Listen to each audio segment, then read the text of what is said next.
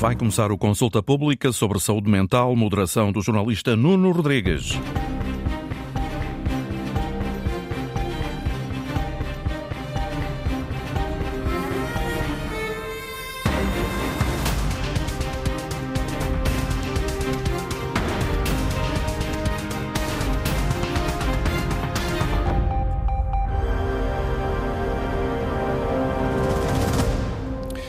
Dia e bem-vindos. Entramos a partir de agora em Consulta Pública, um programa semanal de reflexão e debate à quarta-feira na Antena 1 e sempre disponível em podcast.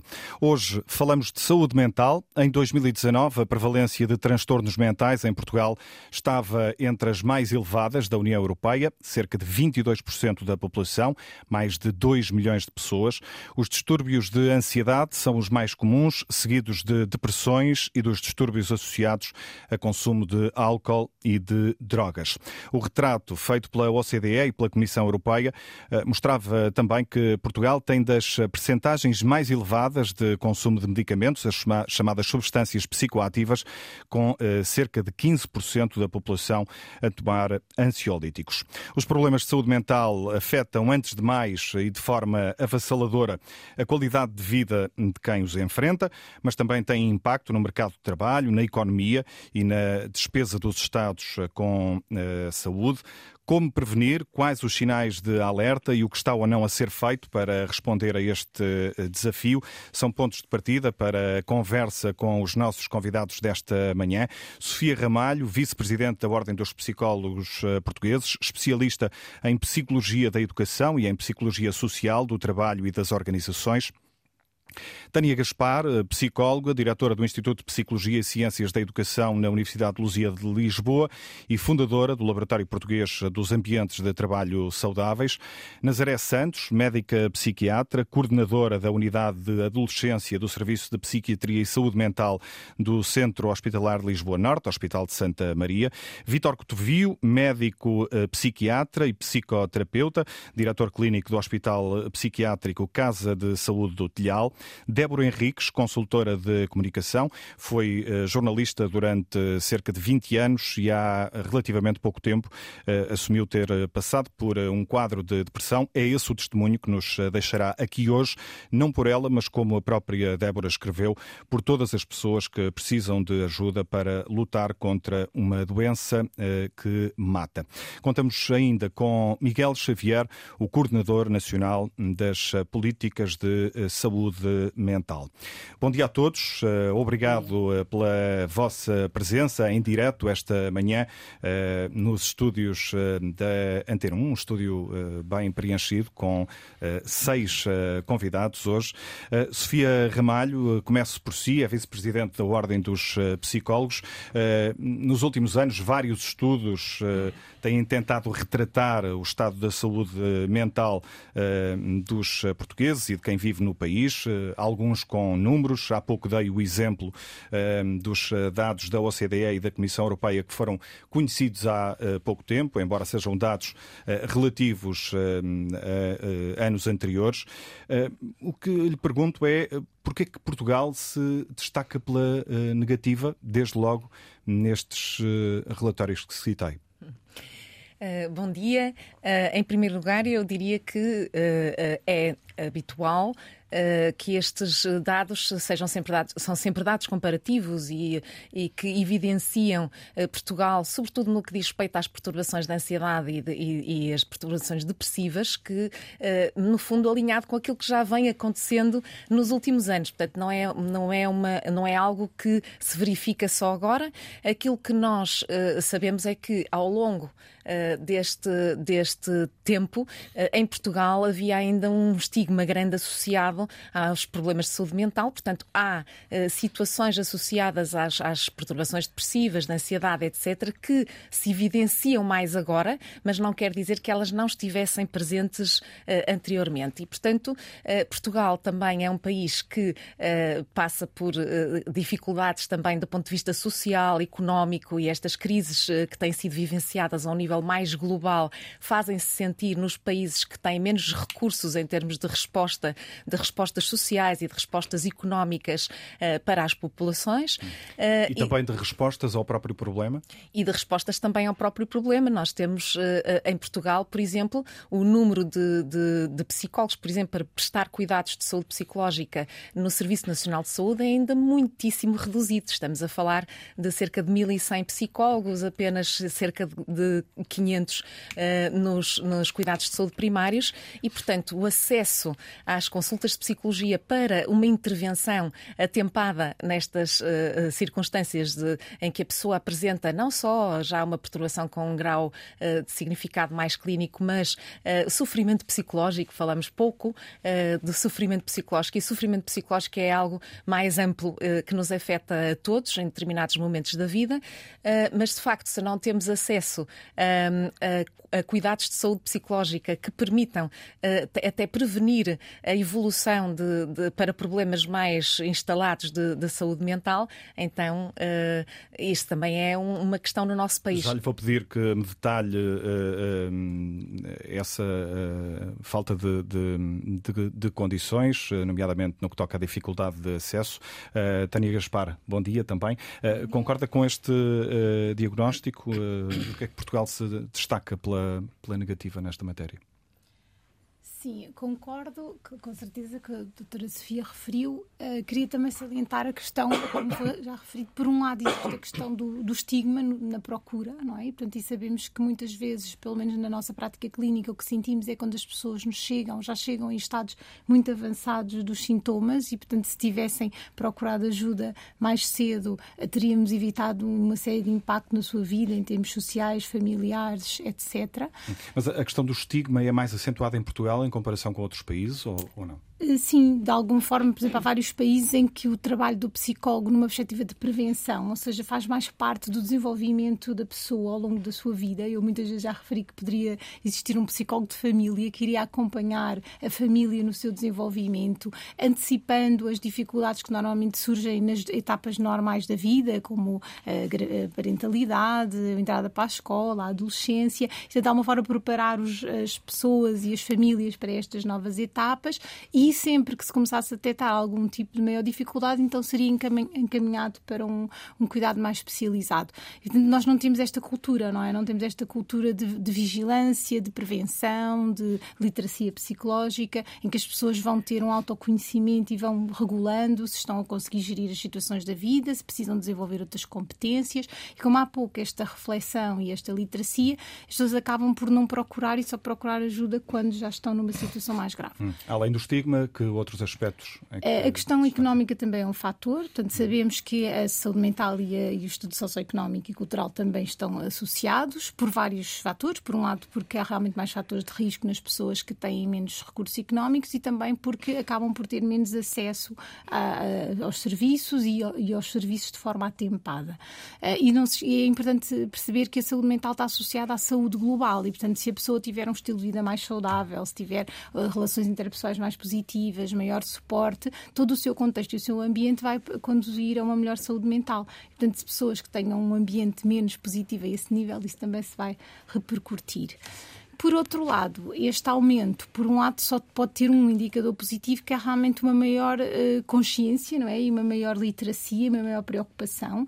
Realmente eu tenho verificado que as pessoas têm uma maior abertura nas várias faixas etárias, tanto hum. a nível na universidade, nos locais de trabalho, até as pessoas idosas, todas elas já falam da saúde mental com maior abertura. Uh, já... Tem acompanhado uh, esta questão da saúde mental de uma forma mais transversal, mais abrangente, seja nos jovens, jovens jovens, adultos, até ao mundo do trabalho. Eh, estas perturbações têm origens e impactos muito diferentes, dependendo se estamos a falar de, de jovens ou de pessoas com mais idade ou há pontos comuns. Pronto, em termos do quadro sintomático, muitas vezes são comuns, embora, por exemplo, no caso dos adolescentes, há determinadas perturbações que têm uh, sintomas específicos. Agora, normalmente aquilo que desencadeia podem ser fatores desenvolvimentais ou fatores da, daquela etapa da vida que vão estar associados. E nós muitas vezes sabemos que isso acontece e, portanto, isto poderia ser prevenido ou, de alguma forma, promover competências nas pessoas para poderem gerir aquelas dificuldades de uma forma mais competente e, e com mais uh, saúde.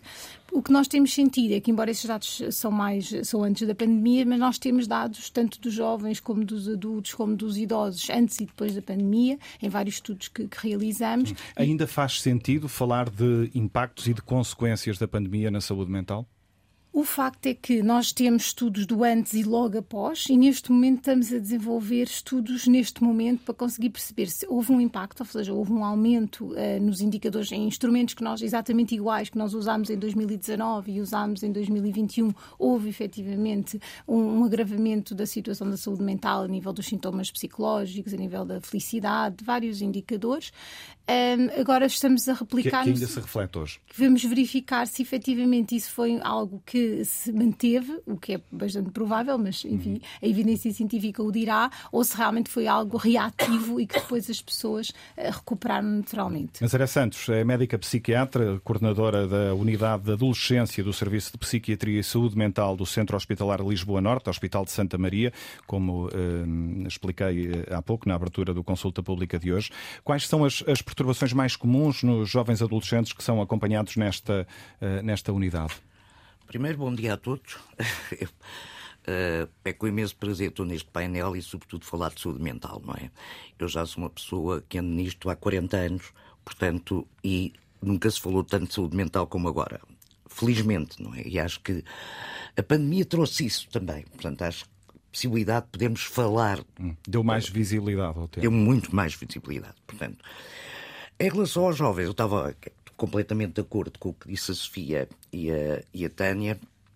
Em relação aos jovens, nós temos também o mesmo problema, não é? Que é, com outras nuances, de facto, há um aumento das perturbações emocionais uh, na adolescência, e não é só cá em Portugal, não é? Portanto, não é por acaso que, felizmente, o Plano Nacional de Saúde Mental e a OMS fazem um enfoque cada vez mais prioritário uh, na intervenção nesta faixa etária. Não. Portanto, porquê? Porque quanto mais precocemente intervirmos, maior possibilidade existe de haver menos repercussões na idade adulta, portanto, com menos incapacidade, e isso hoje está mais que provado, e há um grande alerta em relação aos, à necessidade de criar serviços que eu diria adequados uh, aos jovens, não é? De acordo com as suas características e também às profundas mudanças, deixamos para outra discussão, às profundas mudanças atuais, não é? Sociais, com os, a repercussão que têm, não só na tradução dos quadros, como também nos modelos de intervenção que temos que escolher. Mas aquilo que perguntou, o que nós encontramos, sobretudo, são perturbações depressivas, perturbações de ansiedade. Na minha experiência clínica, portanto, com os jovens que eu trabalho, continua a ser a maioria, não é? Portanto, e das perturbações depressivas muito associadas a comportamentos autolesivos e a quadros de atos suicidas. O, Mas... o que é que está uh, na origem dessas, uh, dessas perturbações? Uh, consegue identificar na maior parte dos casos, ou numa parte dos casos, pelo menos? Pronto. Deixe-me então pôr-lhe a questão desta forma. Eu comecei a trabalhar com jovens há 38 anos é? portanto, no custo de suicídio. Os jovens de há 38 anos não têm nada a ver com os jovens que eu vejo agora. O que é que eu encontro, sobretudo, diferença? Se me perguntar o que é que está na origem, nós, quando falamos de uma perturbação depressiva, estamos a falar de uma doença, não é? Portanto, acho que também passamos a estar mais atentos a diagnosticar. Portanto, passou, de alguma forma, a, a ser, a, estar, a chamarmos a atenção de que esta noção, muitas vezes, uh, naif de que tudo passa com a idade, não é? Que era o que se dizia aos anos atrás. Não, existe, e estou de acordo com o que a Sofia disse, uma coisa é o sofrimento e a turbulência da adolescência, outra coisa é a doença, não é? Portanto, e nós temos que estar muito atentos. E na adolescência também é mais difícil diagnosticar pelas características do processo de desenvolvimento. Mas eu acho que há mais, sobretudo eh, a nível das perturbações depressivas e das perturbações de ansiedade, uh, que tem a ver com diagnosticar mais, haver, apesar de tudo, uh, quando falaram do estigma, continua a haver um estigma em relação à procura, mas tem diminuído esse, esse estigma. Portanto, os jovens são uma população que não gostam de ir à consulta de psiquiatria. Portanto, obviamente, não é? Portanto, não querem ser considerados loucos ou também olham muito como para os médicos como figuras que lhes vão dar lições de moral ou que lhes vão dar conselhos e que vão replicar muitas vezes as figuras parentais, não é? Portanto, têm alguma dificuldade, porque são consultas com aspectos muito específicos, não é? Mas, e também temos uma escassez e temos uma enorme, acho que agora uh, o Plano Nacional de Saúde Mental tem feito uma defesa muito grande de termos mais serviços e uma maior acessibilidade e proximidade que eu acho que a proximidade, mais fácil uma consulta mais próxima onde eu estou, como também a articulação com o espaço escolar, que também podemos lá ir. Agora, a uhum. questão, mais depressão e mais ansiedade, também falaria um bocadinho antes de pandemia e pós-pandemia, porque aumentou, de facto, durante o período da pandemia. Nós fizemos também um levantamento dos jovens que acompanhávamos, mas não podemos ficar a usar agora a pandemia como bote expiatório para tudo, não é? sobretudo, para mim, existem três questões. É as profundas mudanças do funcionamento familiar e as profundas mudanças sociais. Eu acho que nós vivemos numa sociedade atual que favorece, se pensarmos mais até no sentido do sofrimento, não é? Uh, e da ansiedade social, que favorece muito uh, a, a ausência de limites as incertezas, a imprevisibilidade, uh, acho que as famílias ficaram mais assustadas, com mais medos, com menos bom senso, dito desta, desta forma, mas também leva a que os jovens fiquem num espaço que eu diria com menos segurança e menos liberdade, não é? Eu preciso de ter segurança para ter liberdade e a liberdade preciso ter segurança. Uhum. Portanto, as grandes mudanças, sobretudo da ausência de limites, da tolerância, da permissividade, calma, eu não estou a dizer numa, num discurso catastrófico repressivo. Antes, pelo contrário, não é? Eles próprios os pedem, pedem isto. Eu, para crescer, preciso ter limites. Portanto, o que eu vou encontrar são jovens mais em solidão, mais omnipotentes e, sobretudo, com baixo limiar à frustração. Isto é o que eu. Portanto, encontramos cada vez mais Porventura, uh, uh, menos, menos resistentes. Uh, menos também. resistentes, mais Vitor, vulneráveis neste sentido. Vitor, que tu viu, na altura da pandemia houve, houve quem antecipasse que a pandemia seguinte seria justamente uma pandemia relacionada com a saúde mental. Esse cenário está, de certa forma, a concretizar-se na avaliação que faz a esta data? Bom dia eu não diria assim, não é? Para já dizer que até agora, eh, em relação aos colegas que, estão, que falaram, estou completamente de acordo, o que é eh, interessante porque se calhar nós, em relação às ideias que temos, em relação à saúde mental e como é que isto se faz, se calhar mais ou menos nos tempos atuais, há 40 anos atrás as pessoas eram muito clivadas na saúde mental e muito ideológicas. Mais ou menos acho que as pessoas têm agora um discernimento e uma lucidez para terem esta partilha, esta partilha de ideias, que depois, quando me pergunta isso, mesmo em relação à pandemia, Vamos lá ver, os estudos que faltam fazer deverão documentar, acho que o ser humano, apesar de tudo, tem uma grande resiliência, o ser humano no sentido lato, não é? Porque também estou de acordo com a doutora Nazaré, que é não sendo uma pessoa que segue adolescentes, acho claramente que há uma questão no que diz respeito àquilo que é a tolerância à frustração, a capacidade de adiar a gratificação, a questão da gestão de limites. Uma adolescente, há uns tempos atrás, dizia uma coisa interessantíssima, porque os pais tinham toda a possibilidade de dar tudo o que ela queria, mas até devolveram a educação para outra pessoa, a educação formal. E ela, se quisesse ir à China, ela disse: Bom, se eu quiser ir à China, ela tinha 16 anos. Se eu quiser ir à China amanhã, os meus pais dão-me um bilhete e vou à China amanhã. Só que eu gostava de saber, ou gostava que eles tentassem saber se era importante para mim ir à China amanhã. Eu acho que esta expressão dentro da uma adolescente, naquilo que é a gestão dos limites e a capacidade de adiar a gratificação e a resistência à frustração, é um problema. Por outro lado, eu acho que a questão da saúde mental, enquanto questão importante, já existia antes da pandemia. Realmente, a pandemia o que fez colocou à superfície. Mas colocar à superfície não é necessariamente dizer que se tornou mais grave. Acho é que o tornar à superfície tornou há nuances que apareceram, com certeza, que se calhar a resiliência do ser humano vai calibrar isso, não é? O ser humano vive em crises há séculos é? e, portanto, saiu das crises. Esse não é um problema. O problema é como é que aquilo que nós sabemos e que já existia antes, nós sabermos que na Europa há 165 milhões de pessoas com perturbações de doença mental e que no mundo há 970 milhões de pessoas e que das pessoas que precisam de cuidados, a percentagem de pessoas que têm acesso aos cuidados é muito diminuta, no mundo só um quarto das pessoas é que têm acesso a cuidados de saúde mental das pessoas que precisam e só 2% é que têm cuidados adequados àquilo que precisam. Porque há um problema e continua a haver, e em Portugal também, que é uma luta do plano nacional, que é um, plano, um problema que tem a ver com a acessibilidade, a proximidade e a continuidade de cuidados. Porque não basta eu estar próximo e eh, para dar continuidade de cuidados, não é? Ou não basta eu estar acessível para garantir a, a continuidade de cuidados. Porquê? Porque na prática o que acontece é que uh, os recursos humanos, a relação entre aquilo que é a saúde mental tem uma particularidade que os políticos têm dificuldade em entender. Ou seja, os ciclos políticos são pouco compatíveis com mudanças estruturais, mais na saúde mental. Porquê? Porque precisa trabalhar em equipa precisa de recursos humanos suficientes para dar resposta aos problemas que se colocam. E a noção de trabalho em equipa em saúde mental é muito pertinente.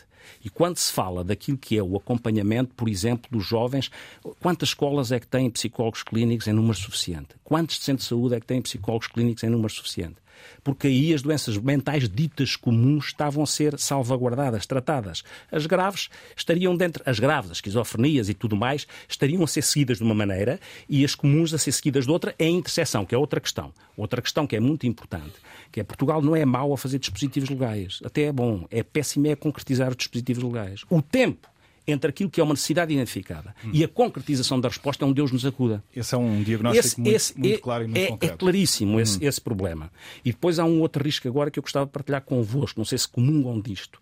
No, no momento em que a saúde mental e a pandemia é colocada em cima da mesa, há um risco que esse, numa sociedade polarizada, de repente começa-se a radicalizar também os interesses. Ou seja, a saúde mental não tem que cair no modismo. Acho pouco interessante ela cair no modismo para ela é importante porque é importante, não é por ser uma moda, porque se é uma moda, as entidades começam a utilizá-la como intermediário e a verdadeiramente depois não concretizam coisas, mas ficam com a boca cheia da, da preocupação com a doença mental.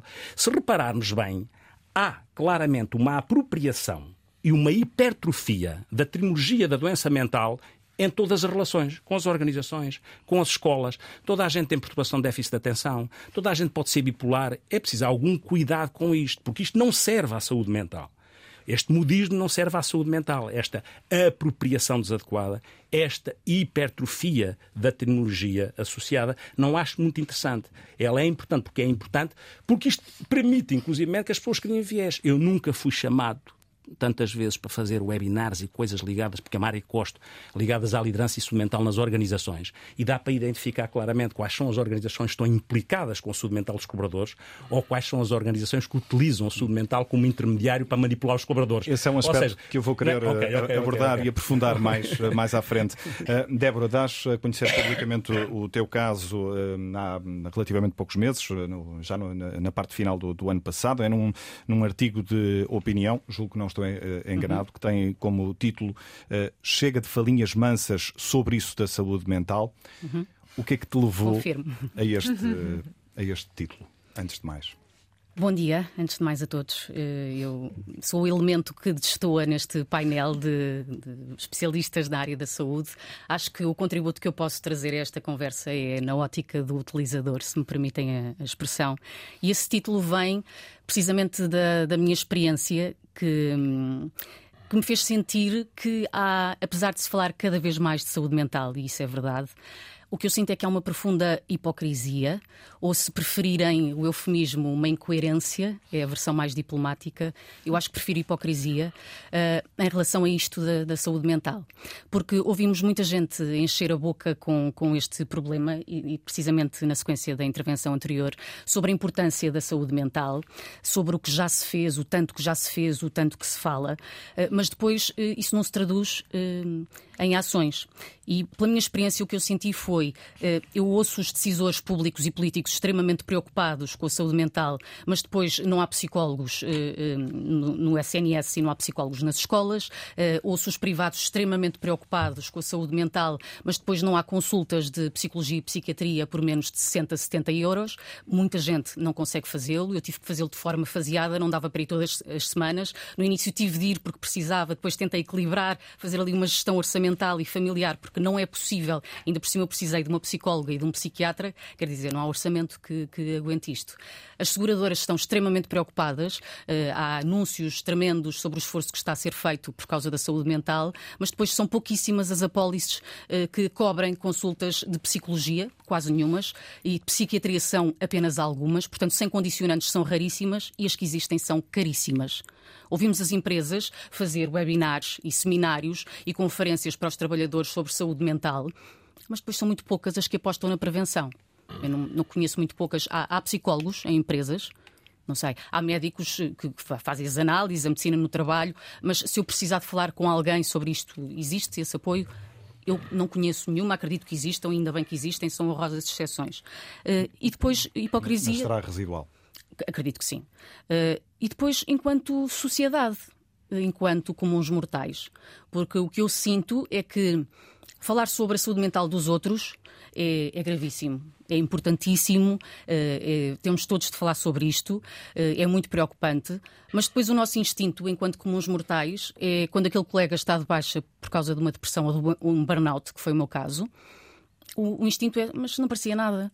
Ainda ontem estava no bar a rir-se imenso se calhar tirou umas férias, está cansado. E, e, portanto, enquanto nós não percebermos que uma depressão, um burnout, não é um capricho, não é.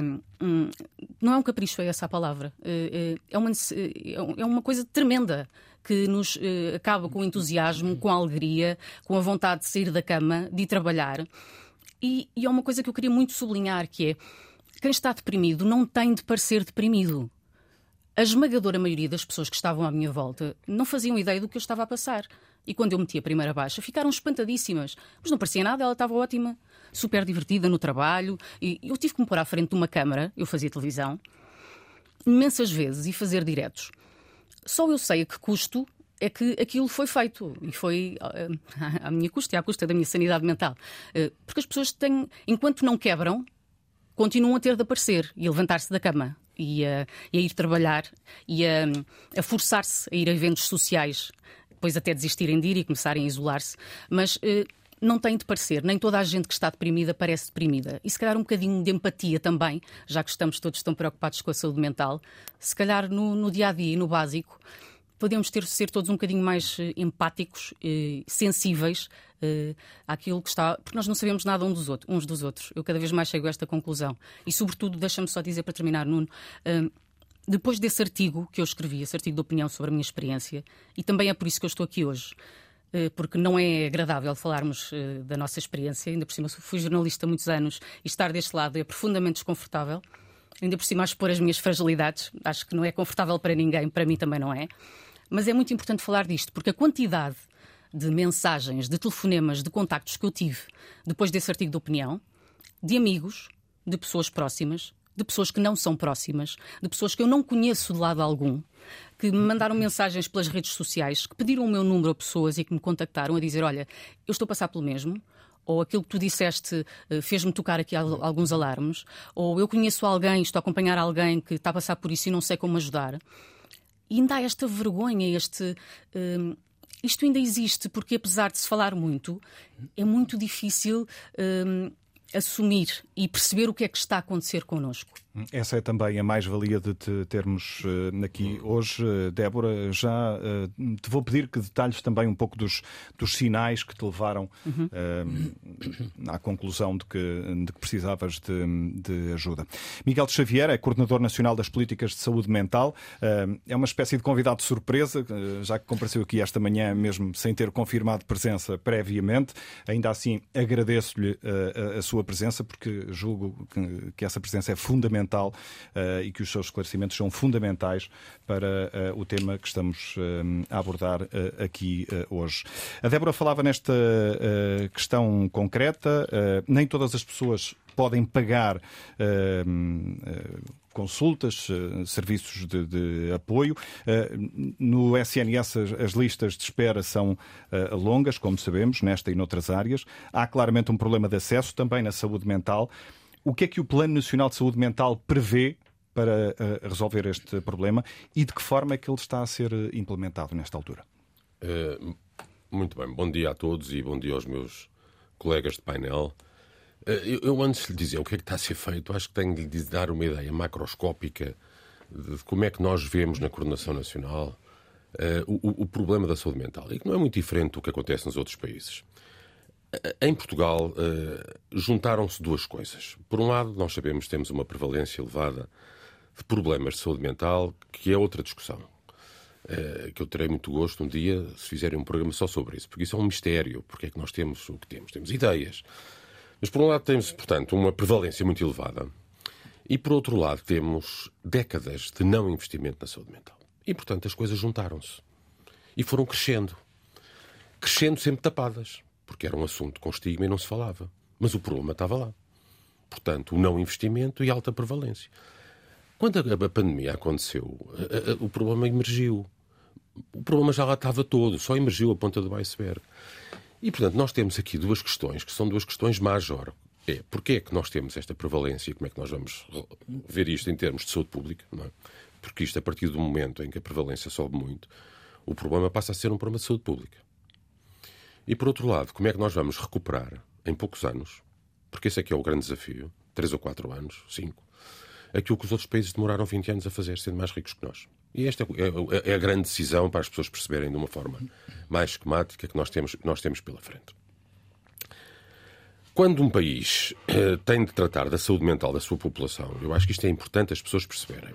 Um país tem duas vias. Eu vou dizer isto de uma forma esquemática. Uma via é apostar nos serviços. É o modelo americano. O modelo americano aposta tudo nos serviços. Tem serviços de ponta, a que pouca gente chega, não é? Tem serviços de ponta e luta contra as questões da, da, da, da, saúde, dos problemas de saúde mental através de oferecer serviço às pessoas quando elas já estão doentes. O outro problema, é, é, a outra via é perceber que as questões da saúde mental e dos problemas de saúde mental se resolvem a montante. E isso é uma escolha política não é uma escolha técnica ou clínica, é uma escolha política. E o que é que nós queremos em Portugal? Não, caminho é que queremos E, portanto, para se fazer esta segunda via, que é um pouco a via que é feita na Europa do Norte, uh, grande parte do investimento é deslocado para a questão da prevenção e da promoção da saúde. Porque se nós apostamos tudo nos serviços, nós nunca mais lá vamos chegar. Nós temos uma avalanche epidemiológica de problemas de saúde mental. Se nós tivermos uma questão social, uma questão económica, que a nível dos determinantes cada vez aumenta mais esta avalanche, nós bem podemos ter 50 serviços em cada capital distrito, não vamos resolver o problema. Portanto, nós temos de fazer aqui uma aposta dupla. Nós temos de tentar recuperar o caminho perdido, e é o que está a ser feito.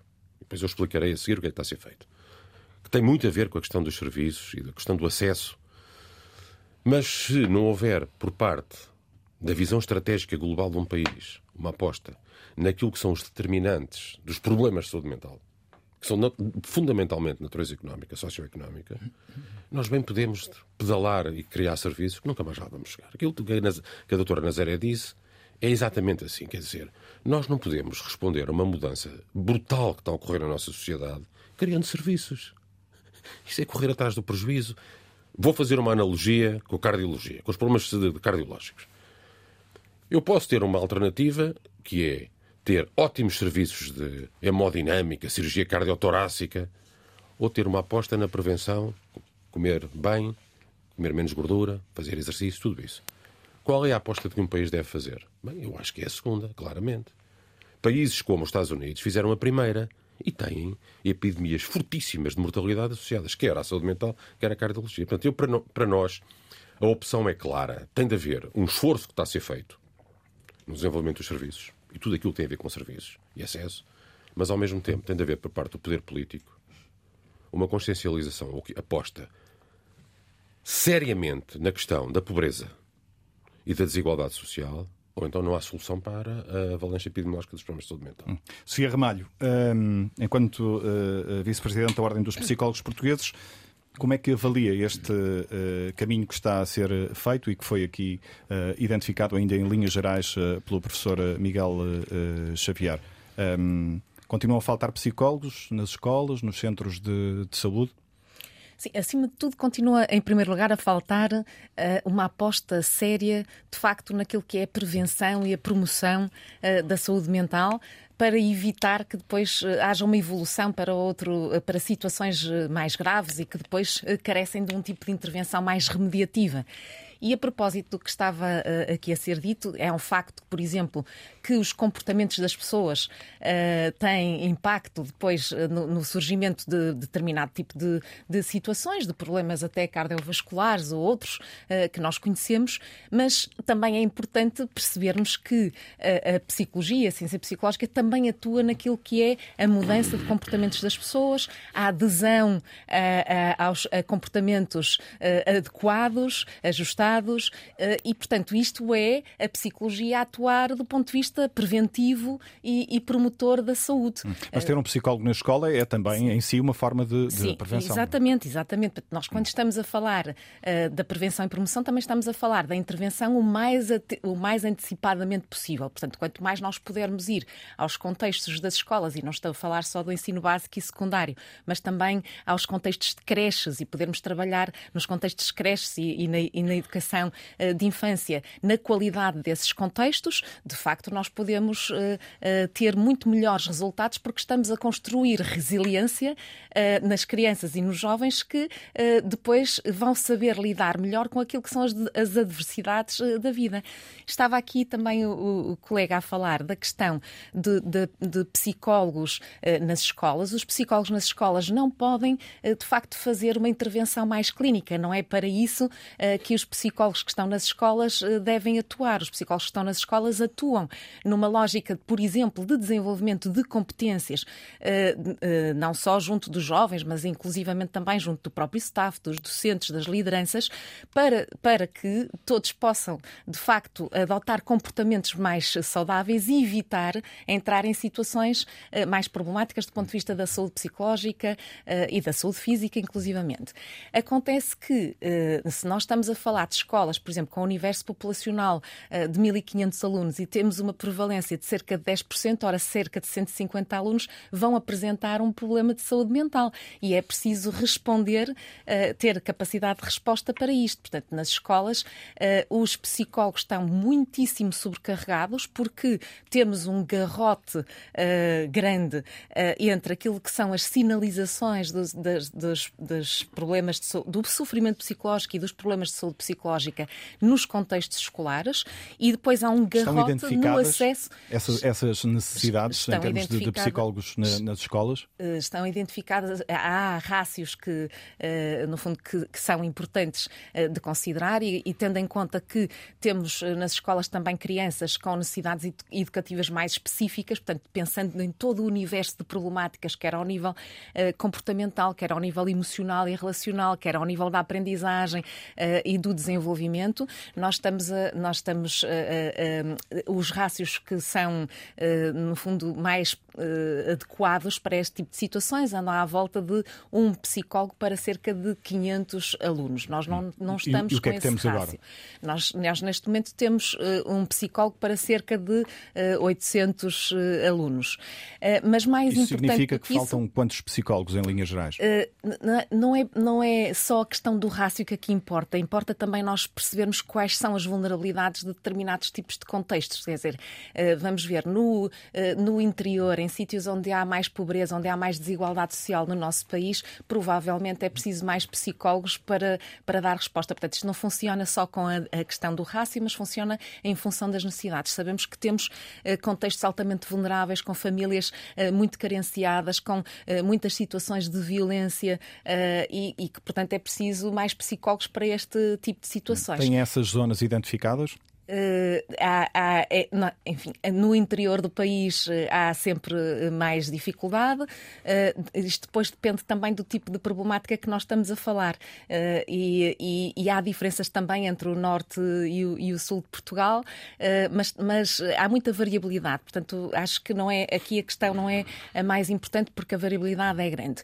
Mas o que é, o que é importante aqui perceber-se é que como não há respostas depois para a intervenção mais clínica nos, no contexto dos cuidados de saúde primários, por exemplo, o que é que acontece é, no fundo, praticamente exigido aos psicólogos que estão numa, numa situação uh, de relação diária com os alunos dentro da escola, onde surgem todos os dias uh, situações de crise uh, que têm que ser atendido e, portanto, os psicólogos que estão nas escolas estão a trabalhar muito numa perspectiva de emergência, de bombeiros, vamos, vamos dizer, que não é para isso isso uh, que, que, que, devem estar uh, a fazer o seu trabalho. Isto acontece porque temos este garrote e não conseguimos escoar, vamos dizer assim, aquilo que são as situações e as necessidades para outros contextos da comunidade. Cuidados de saúde primária é um exemplo, mas depois também outras respostas na comunidade que, que são importantes para, para colmatar. Respostas ao nível do Serviço Nacional de Saúde? Ao nível do Serviço Nacional de Saúde, sim, é, é muitíssimo importante,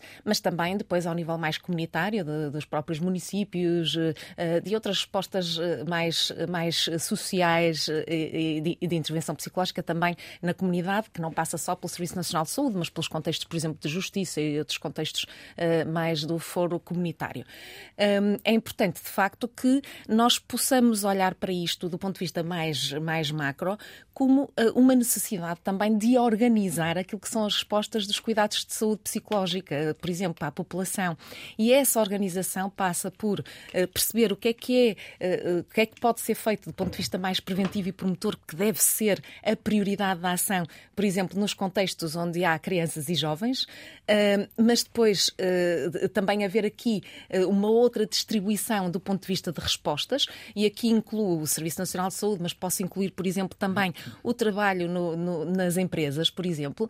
E porquê o trabalho nas empresas? Porque os adultos Uh, são aqueles que convivem, vamos dizer assim, que convivem diariamente com as crianças e com os jovens. Ora, se nós não tivermos adultos uh, do ponto de vista psicológico saudáveis, nós também temos uh, adultos que não estão suficientemente preparados para, de facto, acompanhar aquilo que é o desenvolvimento mais saudável e hum. positivo das crianças e dos jovens. Tânia Gaspar, hum, parece que tudo nos leva à mesma questão, a falta de recursos.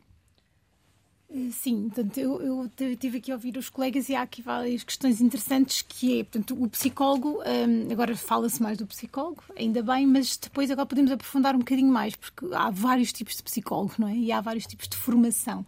E no fundo aqui a, especificidade também tem que se ter em conta das necessidades, o tipo de psicólogo que é necessário para determinado contexto. Portanto, nós aqui falamos mais do psicólogo clínico, que é realmente aquele que trabalha uh, diretamente, mais classicamente, com as pessoas que já têm sintomas ou ou perturbação.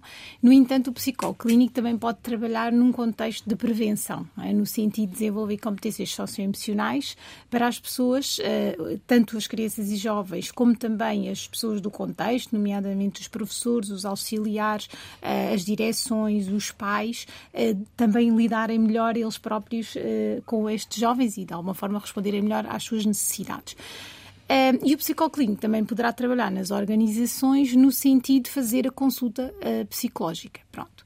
Uh, agora, o, psicólogo, por exemplo, no contexto escolar, o que acontece muito frequentemente é que o psicólogo que devia trabalhar, ou se fosse um psicólogo clínico de saúde na área da prevenção, ou se fosse um psicólogo educacional na área do apoio mais psicopedagógico, uh, muitas vezes não é muito adequado de fazer trabalho clínico, porque imagina, né, eu não estou numa sala de aula a fazer sessões de promoção de competências socioemocionais e de repente a seguir vou atender a criança em termos, portanto, não é adequado, não é recomendável. O mesmo acontece acontece nas empresas. Os psicólogos trabalham em equipas multidisciplinares, mesmo a nível da, da área mais psicossocial, que algumas empresas têm. Não deve ser esse psicólogo que vai depois fazer consultas ao, ao colega, não é? Portanto, é importante sabermos distinguir, porque, por exemplo, nós temos feito avaliações do laboratório de empresas de norte a sul do país e ilhas, eh, e realmente temos um reflexo dos recursos que existem a este nível. Eh, e muitas vezes uma das questões é existir o psicólogo, mas eh, os, os profissionais não recorrerem a ele ou porque não sabem, porque tem a ver com a comunicação interna, ou porque realmente está num gabinete ao lado da direção, por exemplo, em que a pessoa só de pensar que tem que passar pela direção para ir à consulta, não vai, não é? Pronto. E portanto aqui nós realmente depois uma das questões que recomendamos é que ou das duas uma, ou que seja um profissional definitivamente que não faça parte da equipa, eh, que seja, por exemplo, num local mais discreto em que a pessoa possa estar à vontade e seguro, e por, ou então fazer, como acontece muitas vezes, eh, protocolos com eh, outras entidades, nomeadamente IPSS, porque esta questão da área social também seria importante, porque as IPSS, muitas delas têm esta componente, e poderiam, a preços mais reduzidos, e nós, portanto, a Aventura Social Associação é uma IPSS que faz esse trabalho, poderá fazer com organizações públicas e não públicos protocolos a custos mais reduzidos, quer o psicólogo ir à instituição, quer as consultas serem feitas nas instalações da instituição, e acaba por responder a uma das questões que a Débora referiu, que era a questão dos custos. Por outro lado, é o que eu tenho vindo a perceber neste trabalho. Eu sou psicóloga clínica da saúde, mas o facto é que este trabalho que eu fazia com as empresas, numa perspectiva de, normalmente na área da gestão do stress, o que eu começava a perceber é que assim, eu estou a, tra trabalhar competências com estes profissionais, mas eles vivem num contexto e num ambiente de tal maneira contraditório com estas questões que não, não chega, não é? Quer dizer, quase que até seria uh, contraproducente, porque as organizações diziam, então, mas nós temos aqui estas sessões, vocês estão ali a trabalhar as competências e depois continuam com problemas e etc. Mas e... uh, quer especificar melhor, dar-nos um exemplo con concreto dessa, dessa espécie de contradição? Dessa, dessas Olha, contradições? Vários. Olha, um deles, eh, eu cheguei a uma organização em que, um, portanto, era uma multinacional, em que eu tinha pai, 35 nacionalidades na, na sessão. Uh, e tive que assinar um documento de confidencialidade imenso, os próprios trabalhadores também, e eu cheguei lá e eles estavam completamente eh, inibidos, portanto, com muito medo de participar, porque normalmente estas sessões são interativas e a pessoa, portanto, as pessoas com muita inibição, portanto, é, quer dizer, de alguma forma eles estavam a ter uma sessão, mas que depois tinham indicações porque não podiam falar. Outra situação foi fazer um webinar que eu também disse, olha, mas era importante que as pessoas participassem e colocassem as suas questões. Não, os personagens não podem falar, não podem participar. Portanto, haver aqui de alguma forma estes, estes, estes recursos, mas depois o objetivo destes recursos não é só a sensibilização e a educação, porque nós já sabemos, como a Sofia disse, que uma coisa é o conhecimento, outra coisa é transformar este conhecimento em comportamentos e a manutenção desses comportamentos, porque as pessoas depois têm que, eh, o novo estilo de vida e as novas ações têm que integrar na sua vida, nas suas relações, e isto muitas vezes é difícil se não for feito um tal acompanhamento ao longo do tempo. Então, esta experiência nas organizações que eu senti, não, nós temos também que trabalhar com a organização, com a cultura da organização. Portanto, tem que haver no ADN da empresa esta preocupação verdadeira com a saúde mental dos trabalhadores e, naturalmente, uma empresa, de um modo geral, privada, tem o objetivo do lucro não é? e do desempenho económico ou financeiro. E é importante fazer este trabalho de que se, e nós temos um estudo realizado que comprova, está publicado, em que há uma relação direta entre a cultura de promoção de bem-estar e saúde mental, menos riscos psicossociais do trabalho, mais bem-estar e qualidade de vida dos profissionais, maior engagement ou envolvimento do profissional e depois melhores resultados. resultados Até porque a saúde mental tem um, um impacto uh, muito considerável na, na produtividade de, sim, de, sim. de, cada uma das empresas. Mas a Débora disse uma coisa muito importante: há uma grande correlação entre o engagement e o burnout.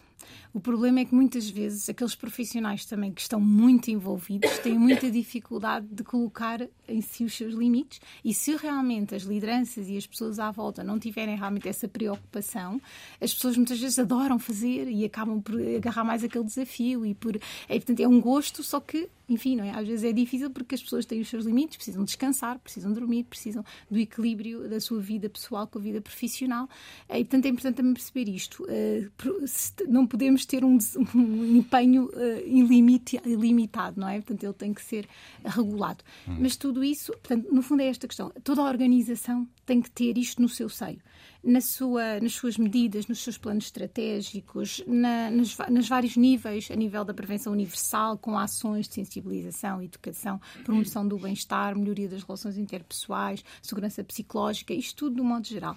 Depois, um trabalho mais específico com grupos de risco, que são as lideranças, porque coitadas também, nós falamos muito das lideranças, mas elas também estão realmente sujeitas a um grande, uma grande pressão e realmente acabam por precisar desenvolver competências para elas próprias não serem, como os pais falámos, não é? para elas próprias não serem desadequadas para os seus profissionais, elas também têm que estar bem, mas depois há determinadas profissões, como por exemplo o contacto com o público. Já viram que há uma profissão que eu tenho notado uh, que é realmente difícil, que é uma pessoa que atende todo o dia reclamações. Imagina estarmos oito horas a ouvir pessoas a ligar para nós a fazer reclamações sobre coisas que nós somos um funcionário, portanto não temos controle nenhum sobre a situação. A maior parte das vezes as pessoas até têm razão e depois as pessoas muitas vezes pode ser situações em que já estão desesperadas, que faltam ao respeito. Portanto, imagina o que é estarmos oito horas da nossa vida com este trabalho. É? Esse é o tipo de casos em que uh, o acompanhamento e a prevenção são fundamentais. Não é? São fundamentais e mesmo a própria as condições de trabalho. Ou seja, nós sabemos que a pessoa. E há essa ideia instalada já no, no, no,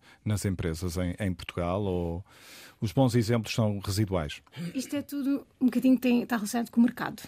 não é? Ou seja, nas áreas em que uh, enfim, há mais procura do que oferta, nas áreas tecnológicas, nas áreas de engenharias, nós vamos a empresas que a gente só lhe apetece mudar para lá, não é? Ou seja, tem realmente condições ótimas, uh, há uma grande preocupação com o profissional, há um trabalho muito importante, por exemplo, na reintegração do burnout, ou seja, quando não se conseguiu fazer com que a pessoa não ficasse doente, há um outro processo que é o voltar, não é? E se a pessoa volta para o mesmo sítio a fazer a mesma coisa da mesma maneira, não estamos a ver que o resultado seja muito diferente. E tentar realmente um trabalho, e por exemplo, há uma empresa que eu conheço tem um profissional só dedicado à reintegração de baixas por saúde mental, portanto, em que há realmente uma readaptação do trabalho. Uh, muitas vezes as pessoas acabam, não sei se a Débora teve, teve essa situação, mas acabam por ficar a nível da concentração, atenção, processamento de, de informação, portanto, a nível neuropsicológico também ficam mais inseguros e até com mais dificuldades, e portanto há um trabalho de reabilitação a esse nível, portanto há um cuidado. Mas imagina o que é que deveria ser feito sempre, não é? E o que é que é feito, enfim, em ínfimas organizações. Deixa-me olhar outra vez para a questão do, dos, uh, dos jovens. Uh, Nazaré Santos, uh, sente que um, uma aposta maior, um reforço da, da, prevenção, poderia evitar que muitos jovens se deslocassem, por exemplo, a esta unidade de adolescência do Serviço de Psiquiatria e Saúde Mental do, do, do Santa Maria? Sente isso nos jovens que, que lá vão, que faltou essa, essa barreira Sem dúvida. anterior? E agora deixe-me pegar em três palavras que meus colegas disseram, a Débora, hipocrisia,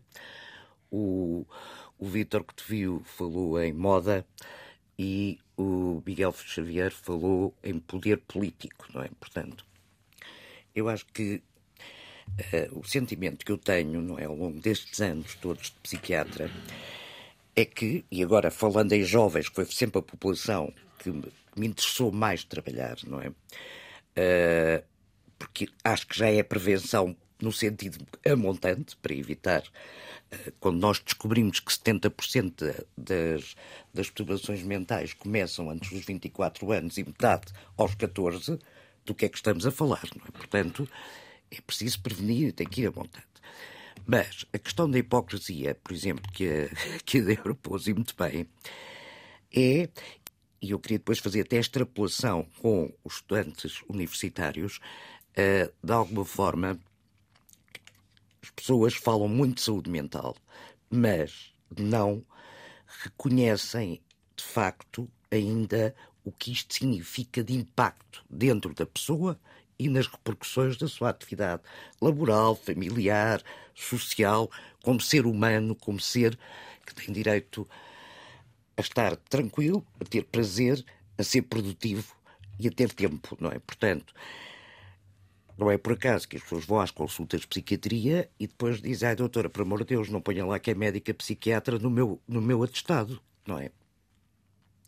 Posso, portanto, ir ao psiquiatra ainda tem este papel, mas provavelmente depois fala-se, uh, assim como disse, boca cheia da saúde mental.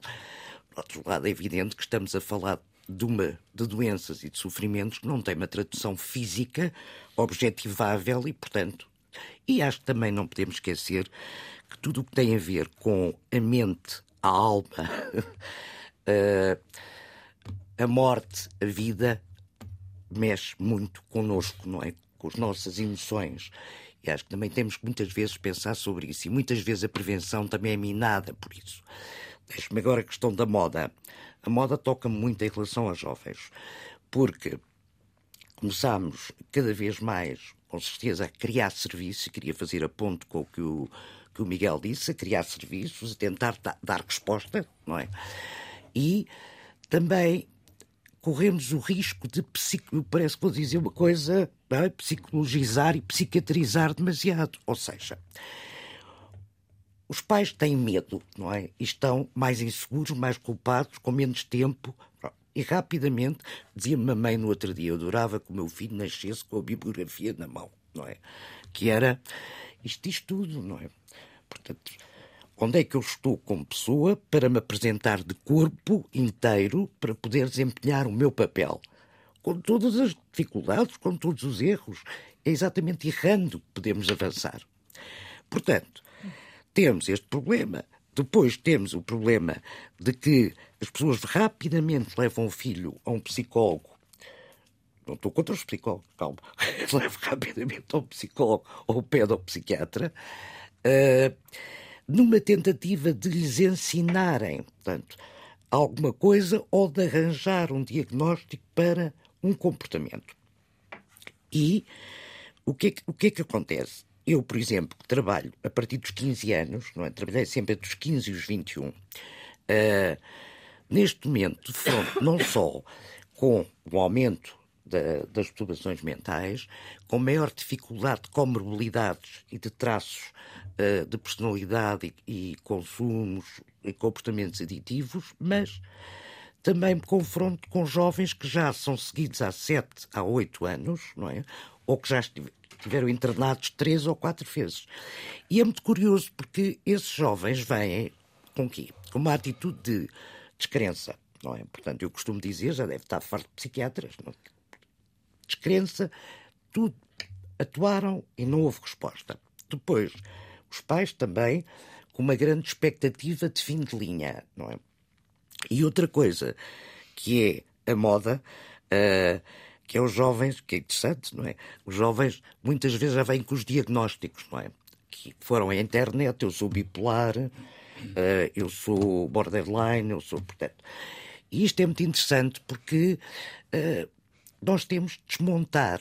Porque não é com isto, quer dizer, com esta moda, com estas frases feitas, que muitas vezes são diagnósticos certos, que entramos na relação, na proximidade, na procura da, constru... da ajuda da construção daquela Mas isso pessoa. pode ser, pode ser desmontado no acompanhamento e numa atitude preventiva até na própria escola, sem necessidade Exato. de chegar, por exemplo, ao seu serviço, eventualmente. Mas agora deixe-me chegar então à, à prevenção, que é, de facto, a prevenção, e tudo o que já foi muito dito, tem que começar muito a montante, muito a montante, e acho que uh, não é por acaso que nós tivemos quando abrimos a nossa unidade de adolescência, contratámos logo uma pedopsiquiatra, ou seja, para ter uma perspectiva do desenvolvimento, não é? Portanto, trabalhar psiquiatras com pedopsiquiatras, porque é, tudo isto é um processo, é um processo dinâmico, profundamente influenciado porque se passa no exterior. Agora, para fazer prevenção, com tudo o que os meus colegas disseram, não é? É preciso o poder político estar de acordo, não é? E, e é preciso haver dinheiro. E são necessários recursos, fundamentalmente. Não, não é? E não só, deixe-me dizer uma coisa. Eu fiz parte do plano de prevenção do suicídio, que nos deu um, um trabalho enorme, 2013 a 2017, não é? Com o professor Daniel Sampaio, Brás Saraiva, ainda com o saudoso Álvaro Carvalho, e só agora é que vai ser implementado um Plano Nacional de Prevenção do Suicídio. Portanto, há não há um grande interesse, não é? No, uh, como é que se convence as pessoas de que é mais do que criar serviços, que têm que existir, com certeza, e têm que existir com capacidade de resposta. Têm que estar de acordo com as características socioeconómicas das pessoas. Não esquecer que cada vez temos mais jovens de outras etnias, não é? Portanto, que criam e modelam os comportamentos. Eu vejo muitos jovens da Guiné, de Angola, de Cabo Verde, uh, de Macau.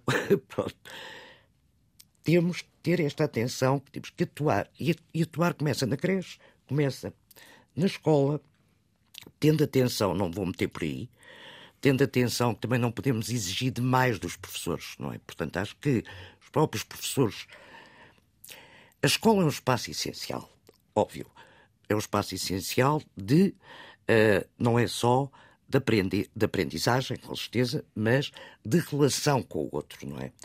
Agora, não é pedir também à escola que substitua as famílias, não é? Portanto, e que substitua, em, em particular, o. Deixe-me só rematar com uma coisa: é que uh, a questão da, que não, não se tocou aqui muito, que a mim me toca muito, é hoje em dia também, e onde é que vamos prevenir isto? A pressão académica sobre os jovens, não é? Portanto, eu encontro cada vez mais jovens, estou a falar uh, do nono ao décimo segundo e depois faculdade, completamente uh, entalados entre a noção de que há um ranking que tem que ser atingido, há uma grande pressão dentro das escolas. Um clima mais competitivo, mais exigente. Mais competitivo, muito mais individualista a pressão dos pais e o receio que eles têm muitas vezes de desiludir os próprios pais se não conseguirem atingir.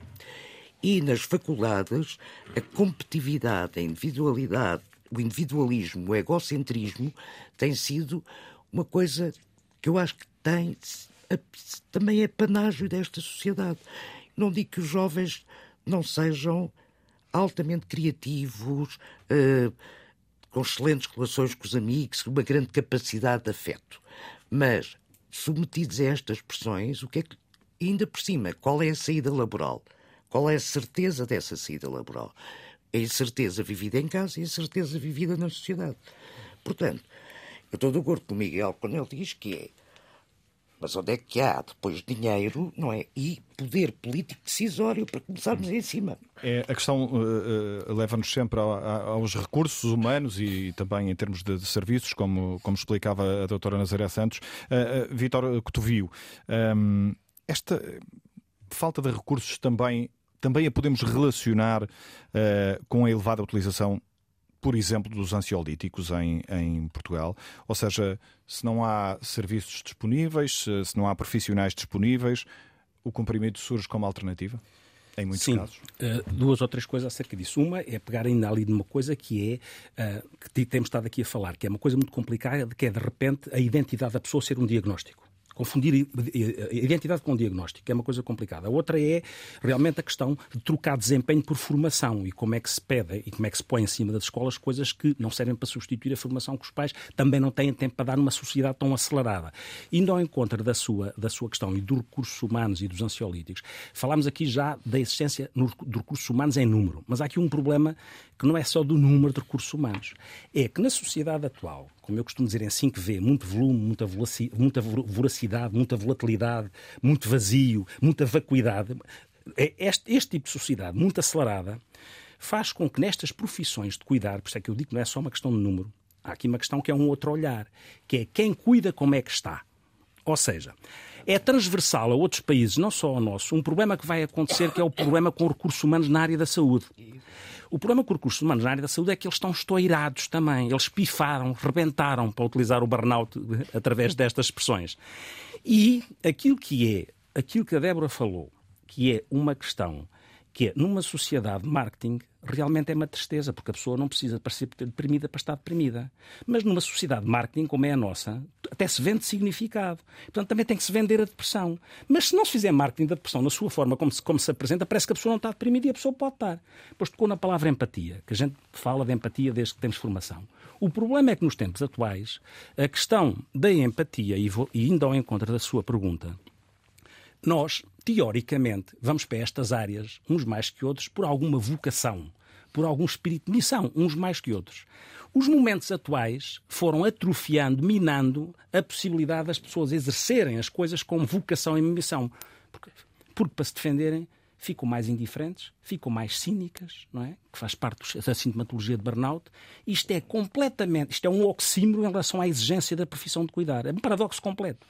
E, portanto, até a própria empatia, e isso nota-se nas organizações, passa a ser utilizado com caráter utilitário. Eu costumo dizer a alguém é assim: se você vai perguntar ao filho do seu colaborador se ele, final que está doente, está melhor, se não tiver a colocar-se no lado dele, não pergunte. Peça ao outro para perguntar.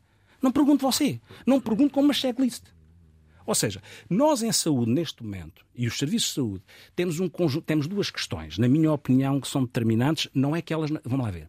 Eu não sou nada manicaísta em relação a isto, nem acho que, os, que nós tenhamos que ser provincianos fazendo comparação com o exterior. Mas é verdade.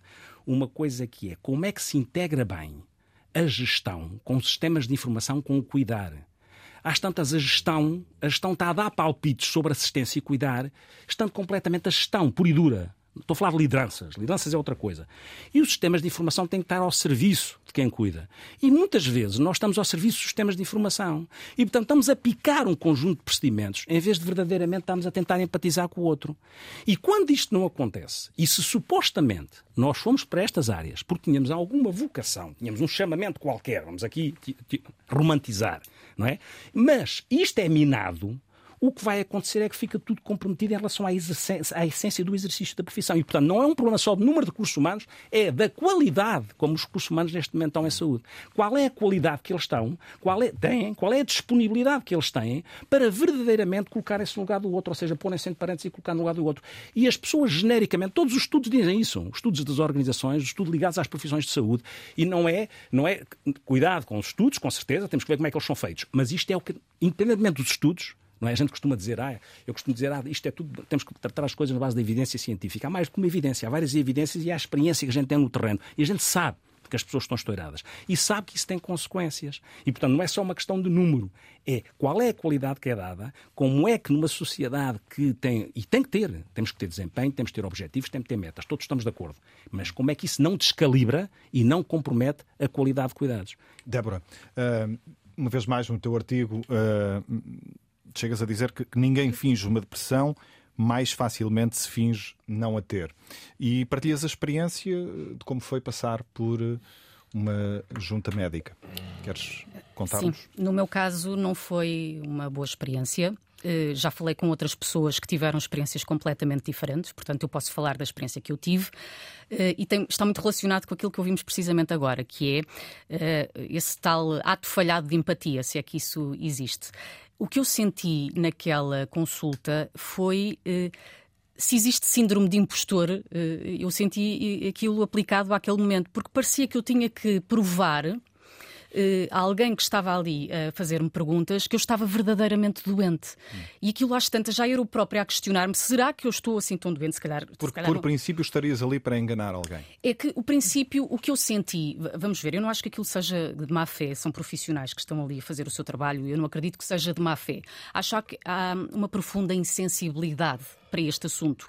E quando eu me sento numa cadeira, no pico da, da, do meu burnout e da minha depressão, profundamente frágil, uh, ouvir perguntas uh, de, de pessoas que não me conhecem de lado algum, o que eu senti foi eu se calhar sou, sou fraca, eu se calhar não estou assim tão mal e até consegui trabalhar.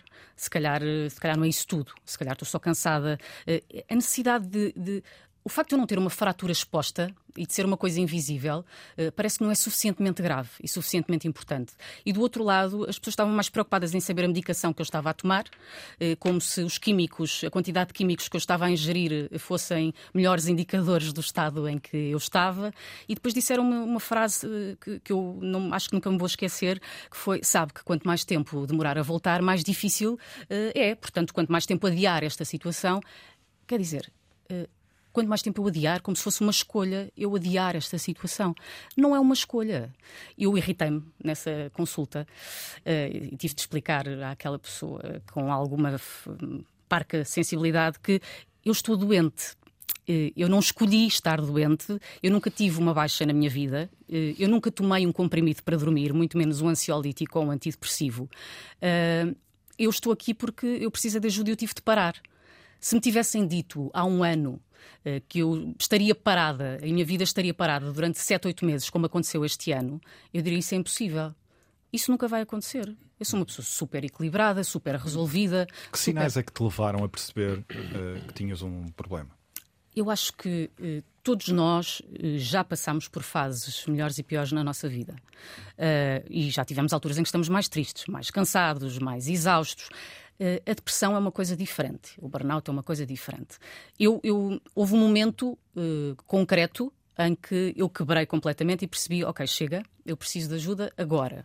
Mas uh, eu já sabia há muito tempo que estava, havia qualquer coisa que não estava bem comigo, só que vais adiando e continuas a ir trabalhar e depois há ali uns balões de oxigênio que te ajudam a ganhar uma energia extra e até passas aquilo um bocadinho para o segundo plano, mas está lá. Tu perdes a vontade de sair da cama, perdes a vontade de socializar, de estar com amigos, perdes a paciência. Eu, o facto das pessoas conversarem, se demoravam mais do que dois minutos a contar uma história, eu já estava profundamente irritada, impaciente. A tua respiração não é igual. Eu não conseguia respirar sem interrupções. Eu vivia em ansiedade, em permanente ansiedade, em permanente stress, profundamente triste. Eh, com explosões completamente absurdas e inesperadas, em situações que nem sequer justificavam, eh, a irritabilidade, a forma como tratas o outro, a falta de tolerância. Depois começas a isolar-te começas a fechar-te, já não te apetece ir jantar, inventas desculpas. Uh, o trabalho estava profundamente desmotivada, comecei a duvidar das minhas capacidades, comecei a quer dizer, mas eu sempre fiz isto bem, mas agora acho que já não faço isto assim tão bem, já, já não consigo fazer assim tão bem. Será que perdi as minhas capacidades, perdi o meu talento? Uh, começas a duvidar de ti. E, e, sobretudo, o que mais me custou foi. É, tu perdes o entusiasmo por viver. E eu sempre vivi com muito entusiasmo e de repente não me reconhecia. A melhor forma, eu acho que as formas mais eloquentes e elaboradas de descrever a depressão não são as mais reais. O que eu sentia, se quiseres uma imagem, é, imagina aqueles desenhos animados que levam com uma bigorna ou um, um piano em cima e depois fica uma folha de papel muito fina. É, tu és outra coisa. És tu, mas és outra coisa. Completamente atropelado e esmagado por uma coisa que tu não sabes bem o que é demoras muito tempo até perceber se eu preciso de ajuda, isto é uma depressão, é um burnout, é o quê? Eu só, isto só me aconteceu porque, ao fim de muito tempo, e eu acredito que já estava nesta fase há um ano, dois anos, talvez, a empurrar, a empurrar tudo isto e a engolir em seco, há um momento em que o meu corpo uh, me obrigou a avançar e a tomar uma decisão. Comecei Sentiste em algum momento que se tivesses uh, algum tipo de ajuda, de resposta uh, mais próxima uh, terias eh, recorrido ou o facto de não teres essa ajuda logo ali fez-te ir adiando o problema, digamos assim, mesmo percebendo que ele já, já lá estava? Vamos ver, eu já fiz terapia há muitos anos, depois parei porque enfim, eu acho que a terapia é uma uh, a empatia, uh, neste caso não é empatia, lá está, estamos sempre a usar esta palavra empatia, que às tantas já usamos quando não é suposto usá-la. Uh, quando os nossos santos batem com o psicólogo, e desculpem a expressão, mas é um pouco isto, a, terapia também é uma, um, uma tentativa e erro, pelo menos no meu caso foi. Eu já tive algumas terapias com diferentes psicólogos e nem sempre nós temos aquela ligação que funciona para nós. Não que seja um mal profissional, mas porque não bateu. E eu já tinha tido terapia, depois parei e agora não fazia. Se, respondendo à tua pergunta, sim, eu sinto que se, se, provavelmente se tivesse continuado e se tivesse uma terapia regular, teria outras ferramentas uh, para se calhar identificar mais cedo e para lidar com isto de uma forma mais, mais inteligente, se quiseres. Porque o nosso, o nosso instinto é não sabemos o que é que se passa, está aqui qualquer coisa estranha, mas vamos andando. Eu só parei mesmo, como te dizia, porque o meu corpo gritou já não dá mais. E eu comecei com tonturas tão fortes que desmaiava eram tentaturas permanentes, era o meu corpo a dizer eh, assim, chega, acabou. E nesse dia em que já, aquilo já era tão frequente, há um dia em que eu estou a sair de casa para ir trabalhar, com aquela ansiedade profunda, e eu não consegui descer as escadas para ir trabalhar. E pensei, não, chega, chega, há aqui qualquer coisa que não está bem, e pedi ajuda. E a partir desse momento o processo foi, foi mais fácil, foi identificado o quadro de burnout, de depressão, parei, estive parada durante muitos meses eh, de baixa, eh, recuperei lentamente, percebi, e isto na sequência do que falávamos há pouco, que não podia voltar ao sítio eh, onde estava antes, porque senti que iria cair na mesma, no mesmo ciclo vicioso e não era bom para mim.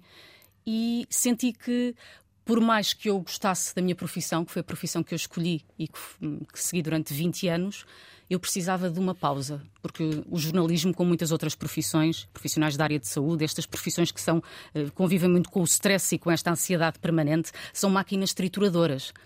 E por mais que nós gostemos delas, às tantas temos que decidir se isso compensa a nossa sanidade mental e eu percebi que não compensa.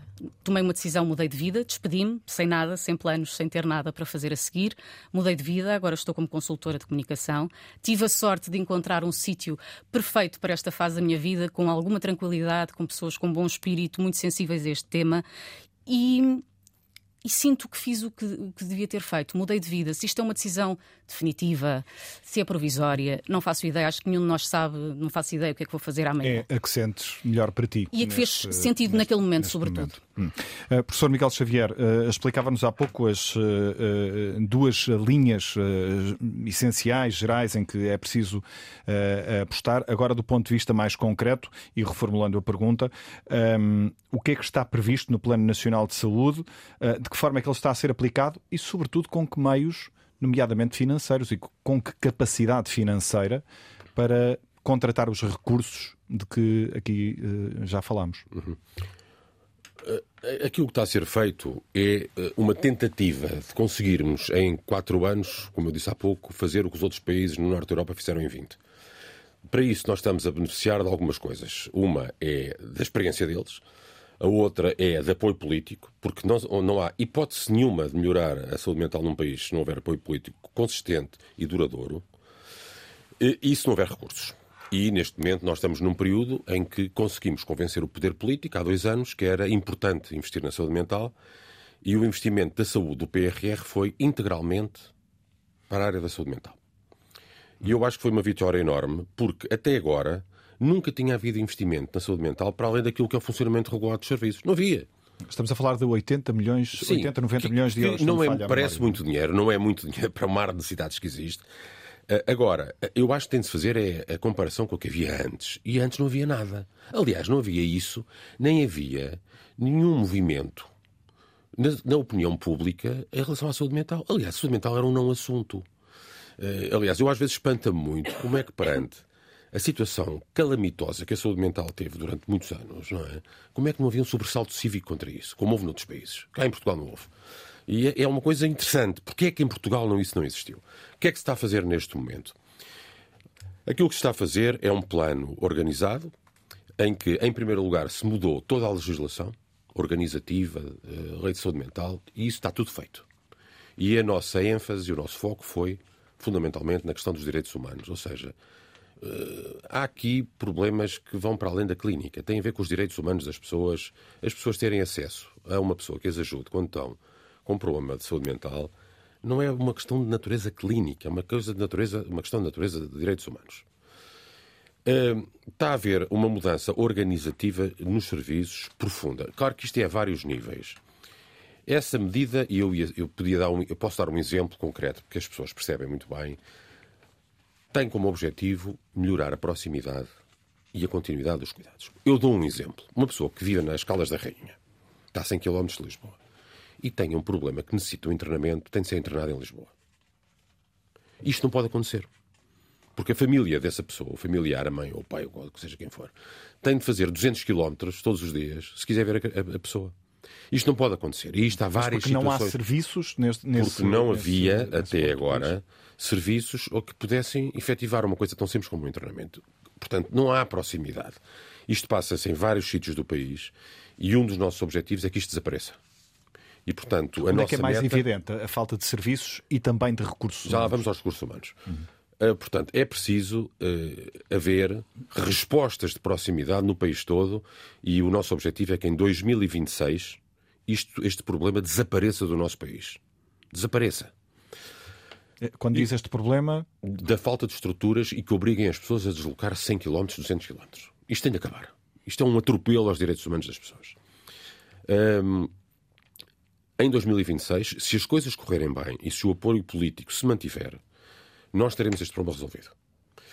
A questão dos com, recursos... com a criação de serviços, uh, exatamente uh, em, que, em que locais? Por exemplo, Deu há, há pouco o exemplo eu dei das o Caldas. exemplo das Caldas da Rainha, dei o exemplo, dou o exemplo para adolescentes aqui no Hospital Santa Maria, dou o exemplo em de toda a região metropolitana do Porto, todas as unidades que ainda internam no Hospital Psiquiátrico, Valongo, Matosinho, tem uma série delas, e que em 2026 deixam de internar aí.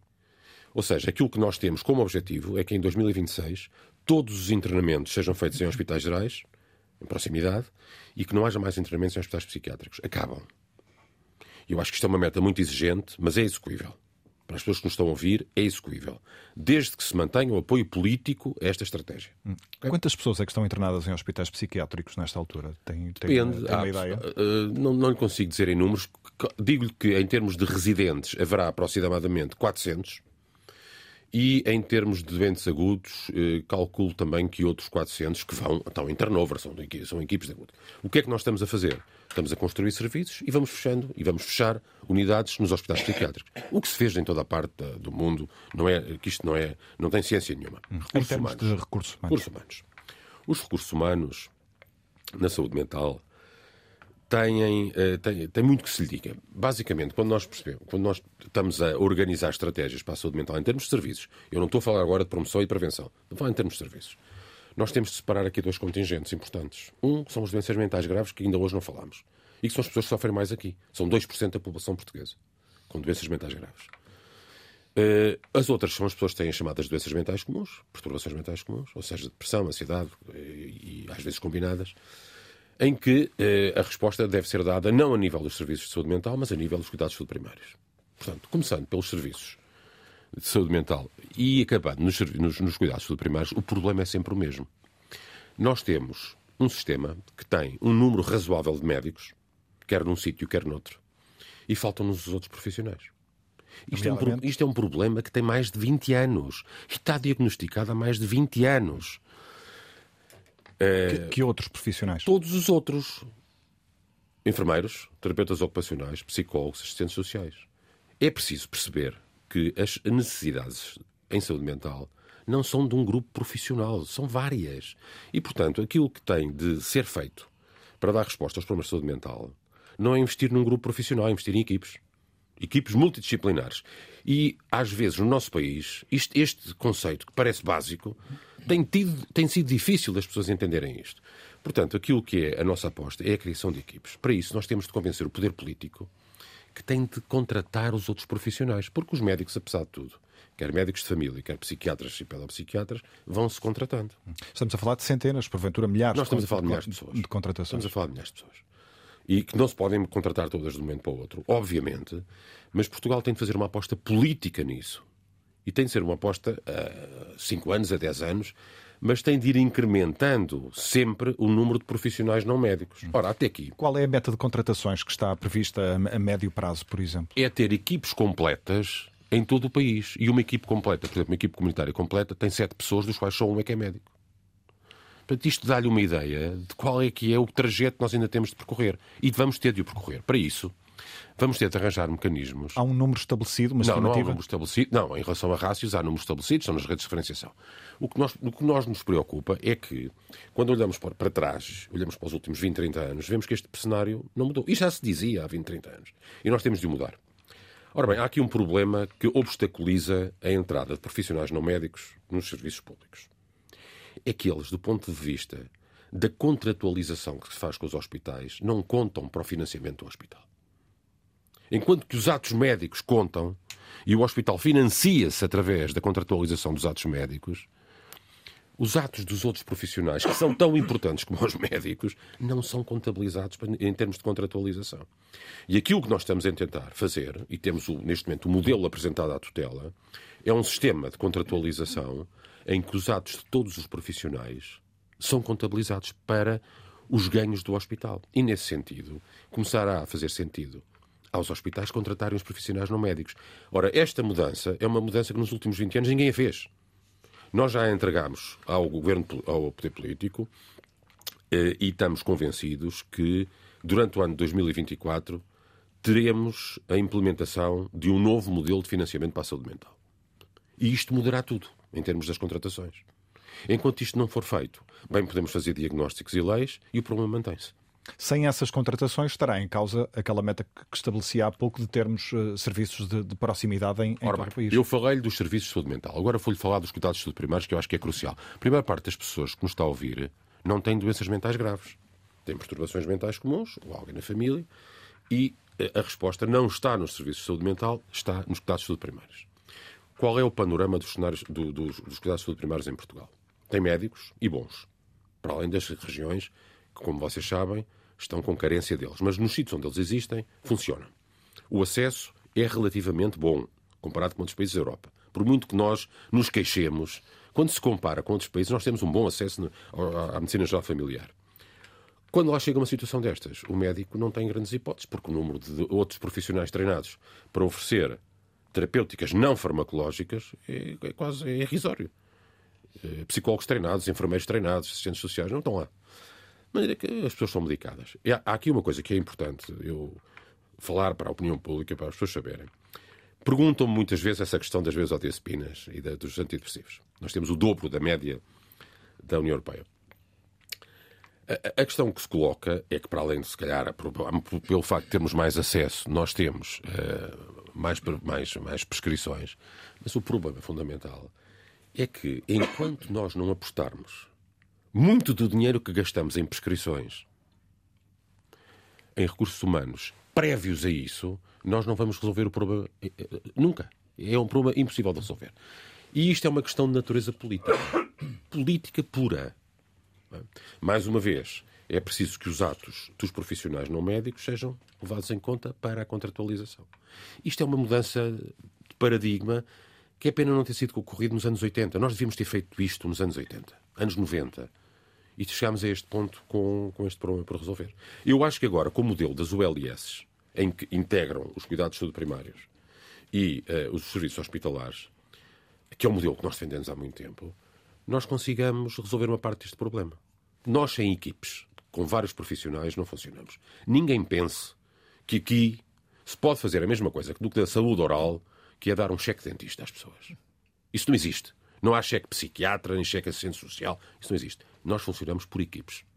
E esta é a questão. Multidisciplinares. Multidisciplinares. E esta é a nossa aposta. Enquanto for esta a estratégia da saúde mental portuguesa. Ela pode mudar, olha, daqui a dois meses. Sofia Ramalho, está explicada a, a estratégia uh, é acertada do seu, do seu ponto de vista? Sim, uh, perfeitamente alinhada com algumas das coisas que, que foram aqui ditas, porque, de facto, por exemplo, a, a intervenção não farmacológica, que é, uh, por exemplo, uma intervenção de primeira linha que pode ser dada pelos psicólogos, por exemplo, quando estamos a falar de questões relacionadas com sofrimento psicológico ou algumas perturbações mais não tão graves, não é? ela pode ser feita por psicólogos e, portanto, não é preciso recorrer aos psicofármacos. Aliás, até é desejável que os psicofármacos só surjam quando a primeira linha de resposta, que deveria ser a intervenção psicológica, não tem resultados. E, portanto, é, é, e isto é, significa que, de facto, nós precisamos de investir em recursos, é, do ponto de vista dos recursos humanos, para, para integrar equipas multidisciplinares, muito de acordo também com isso, porque as necessidades que as pessoas têm são diversificadas, eh, mas que possam ter também aqui respostas de primeira linha, que é aquilo que não está disponível no nosso país, estas respostas não farmacológicas eh, nos contextos de saúde, por exemplo. Era importante também dizer que, eh, de facto, trata-se de uma priorização do ponto de vista do poder político, da aposta e do investimento na prevenção e promoção, Uh, e porquê é que essa priorização não acontece? Primeiro, porque estamos sempre muito preocupados em, uh, nas respostas remediativas de emergência, portanto, elas assoberbam-nos muito uh, e, portanto, retiram muito do tempo. Depois, porque é preciso investir do ponto de vista também eh, financeiro, mas também é preciso investir do ponto de vista da própria priorização enquanto necessidade, mas também é preciso ter esta noção de que o retorno desse investimento não é um retorno imediato. Uh, a intervenção psicológica não, não, não passa por uma, uma sessão ou uma consulta que vai trazer logo a mudança de comportamentos e o ajustamento emocional e social da pessoa. Isto acontece num percurso eh, de intervenção psicológica que é capaz de durar 10 a 12 sessões, mais ou menos. Pode ser menos, pode ser mais, conforme o tipo de situação, mas para isso, de facto, é preciso Uh, saber que quando se está a fazer um investimento, para ter esse retorno, quer do ponto de vista da eficácia da intervenção, quer do ponto de vista uh, financeiro em si, é preciso uh, tempo. E é preciso que o poder político entenda que é preciso tempo. É preciso estabilidade também política para que depois não há, eh, a cada mudança não hajam cortes na, naquelas ações que já iniciaram. Por exemplo, no que diz respeito um, à, à, questão do financiamento do, do, dos atos, uh, neste caso com a autonomização dos serviços de psicologia nos contextos de saúde, uh, já está, uh, e com a valorização do ato psicológico do, praticado pelos psicólogos, já está previsto de facto que possa haver aqui uh, uma linha de financiamento precisamente para a, a, a, intervenção dos psicólogos, e quem diz dos psicólogos haverá também outros profissionais de saúde, e essa linha de financiamento pode, uh, pode implicar, pode permitir mais recursos humanos, uh, por exemplo, ou materiais, como também pode permitir um maior investimento em programas específicos de, de promoção e de, e de prevenção. Depois, também é importante nós percebermos que é preciso inverter esta pirâmide, não é? Porque o, que acontece é que uh, quanto mais uh, nós investimos na remediação, uh, quanto, quanto menos investimos na promoção e na prevenção, mais vamos ter que investir na remediação. E, portanto, nós precisamos de inverter este ciclo. E para inverter este ciclo, nós, nós uh, não, não, tem, não podemos estar sempre a dar respostas de emergência e temos, de facto, que ir uh, um bocadinho antes e, e, intervir e, e, e permitir que haja aqui esta, esta inversão uh, das situações e, e, portanto, que hajam menos pessoas a ter que recorrer uh, a serviços mais especializados e mais intensivos e mais duradouros uh, de intervenção continuada do ponto de vista da intervenção psicológica ou da intervenção médica, porque a saúde psicológica está associada à saúde física e, portanto, se não houver saúde física também é, isso afeta a saúde psicológica e, e o contrário também é verdadeiro, não é? Portanto, se não houver saúde psicológica, psicológica começa a haver sintomatologia também que interfere naquilo que é a saúde física das pessoas e as coisas estão interligadas. Tânia Gaspar, quero saber, obviamente, se concorda em linhas gerais com a estratégia que foi aqui detalhada pelo professor Miguel Xavier, mas também uh, gostava de ouvir a propósito da, da participação e da intervenção da sociedade nestas uh, matérias. E a Tânia Gaspar tem tido um, um, papel também nessa área, é fundadora do Laboratório Português do, dos Ambientes de Trabalho Saudáveis. Qual é que é o papel deste laboratório e, e, quais são as ações que tem, que, tem, que tem desempenhado ao longo deste tempo?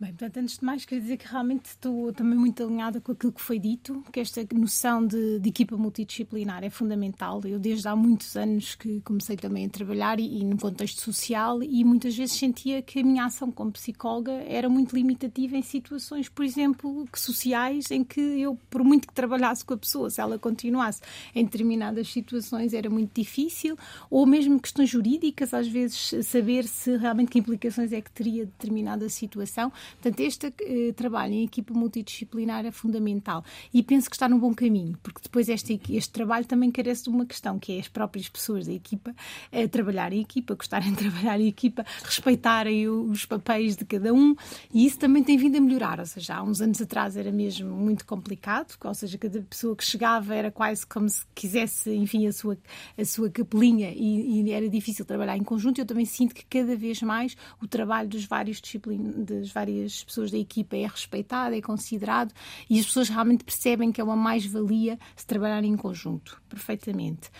Eh, em, que, em relação à prevenção e ao trabalho de proximidade, também é muito importante. Em vários projetos que nós temos, bastava nós, por exemplo, em bairros de realojamento, por exemplo, projetos que tivemos de intervenção de psicologia comunitária, bastava nós fazermos o atendimento numa rua ao lado para as pessoas muitas vezes já não irem lá, não é? Portanto, porque e tinha questões, enfim, muito específicas naquele contexto, mas o facto de se as pessoas tiverem que se afastar muito, acaba por ser mais uma barreira e, portanto, os cuidados, a facilidade de acesso uh, acaba por nos ajudar à, à tal continuidade consistente assistência dos cuidados.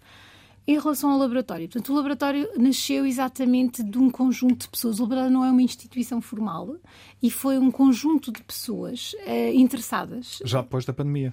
Foi durante, ou seja, isto foi todo um processo durante a pandemia. Portanto, nós, de alguma forma, eh, primeiro começámos por construir uma, com esta ideia de que tínhamos que avaliar as organizações no seu todo e não só os riscos psicossociais do trabalho, não só eh, o desempenho, não só a cultura, mas tínhamos que conseguir integrar todas estas variáveis e ver como é que elas se influenciavam mutuamente. Construímos um instrumento, um grupo de, de investigadores e depois eh, queríamos in, in, criar um instrumento de medida, ou seja, como é que nós íamos medir isto, não é? E, portanto, foi durante a pandemia um conjunto de cerca de 40 pessoas eh, online eh, que foram, eh, pegámos num instrumento com várias questões e foi muito interessante porque foi uma co-construção, ou seja, pessoas de empresas, recursos humanos, investigadores, pessoas da psicometria, porque também é importante, médicos, enfermeiros, portanto, as várias áreas.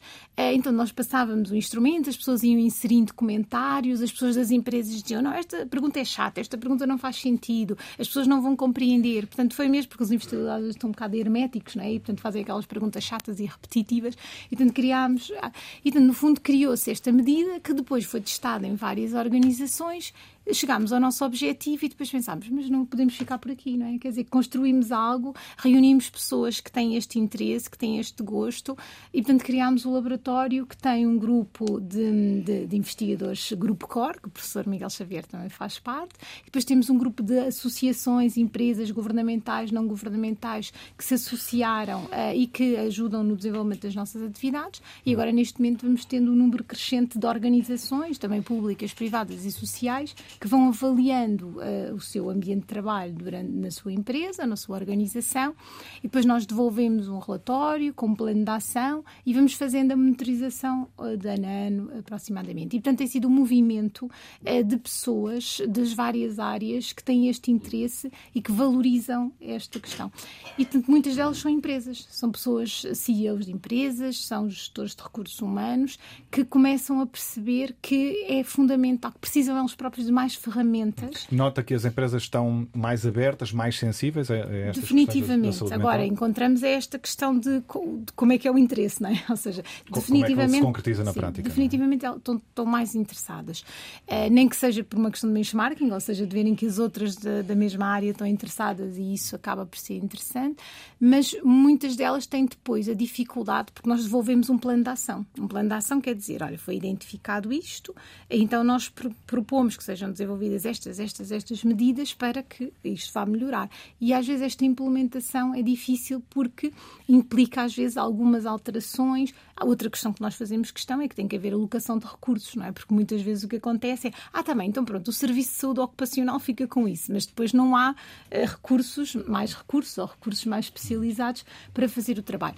Mas penso que eu estou otimista no sentido que, além do, do interesse, as pessoas estão a verificar que há realmente que implica mudanças e que essas mudanças também têm consequências positivas para a organização e, portanto, acho que estamos no, no bom caminho. Nazaré Santos, hum, temos falado muito uh, ao longo deste debate que está a caminhar para o fim da questão de uh, serviços, da necessidade de recursos, uh, em particular recursos humanos. É também uma das coordenadoras da UPI, a Unidade Psiquiátrica Integrada para Adolescentes dos 14 aos 21 anos, que está pronta, sediada no Hospital Polido Valente, mas ainda não foi inaugurada, é isso?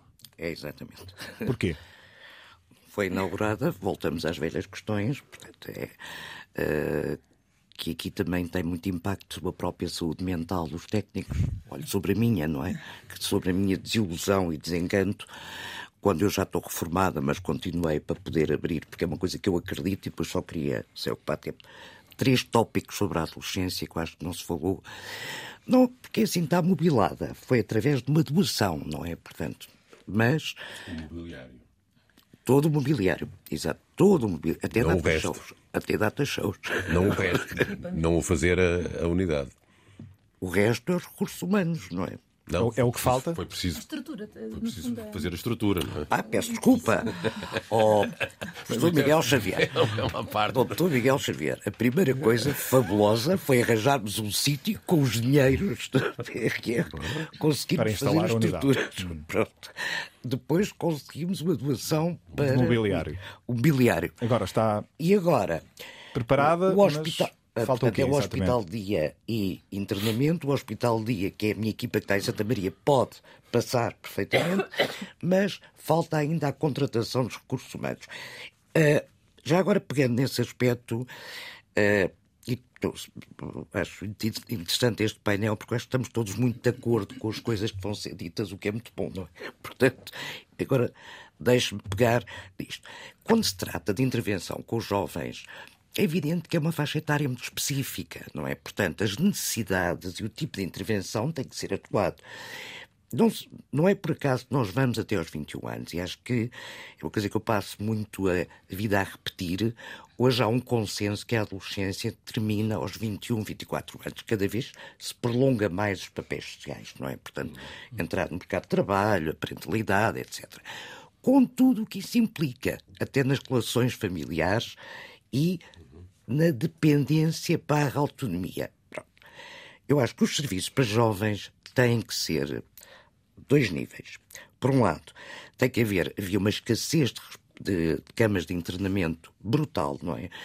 Nós em Santa Maria internávamos no serviço de adultos, não é? com todas as dificuldades e a estigmatização que isto provocava, ou internava-se na pediatria, portanto, é preciso haver serviços adequados, com respostas de internamento e com respostas de hospital de dia, com respostas de ambulatório e com respostas de articulação com a comunidade. A articulação com a comunidade, eu acho que não passa só com os cuidados de saúde primários, que é importantíssimo, mas para os jovens é, é fundamental trabalharmos com autarquias e com estruturas que existem. É preciso ver onde é que há teatro, é preciso ver onde é que há música, é preciso ver onde é possibilidade. Porquê? Quando eu fiz, ou quando criámos um, o Hospital Dia, fazendo a ponte com a equipa multidisciplinar que me faz alguma urticária, eu vou-lhe explicar porquê. Porque toda a gente fala em equipas multidisciplinares. Escreve-se nos currículos e em tudo, não é? Mas na prática, depois funciona-se pouco como equipa multidisciplinar, não é? Devia-se funcionar.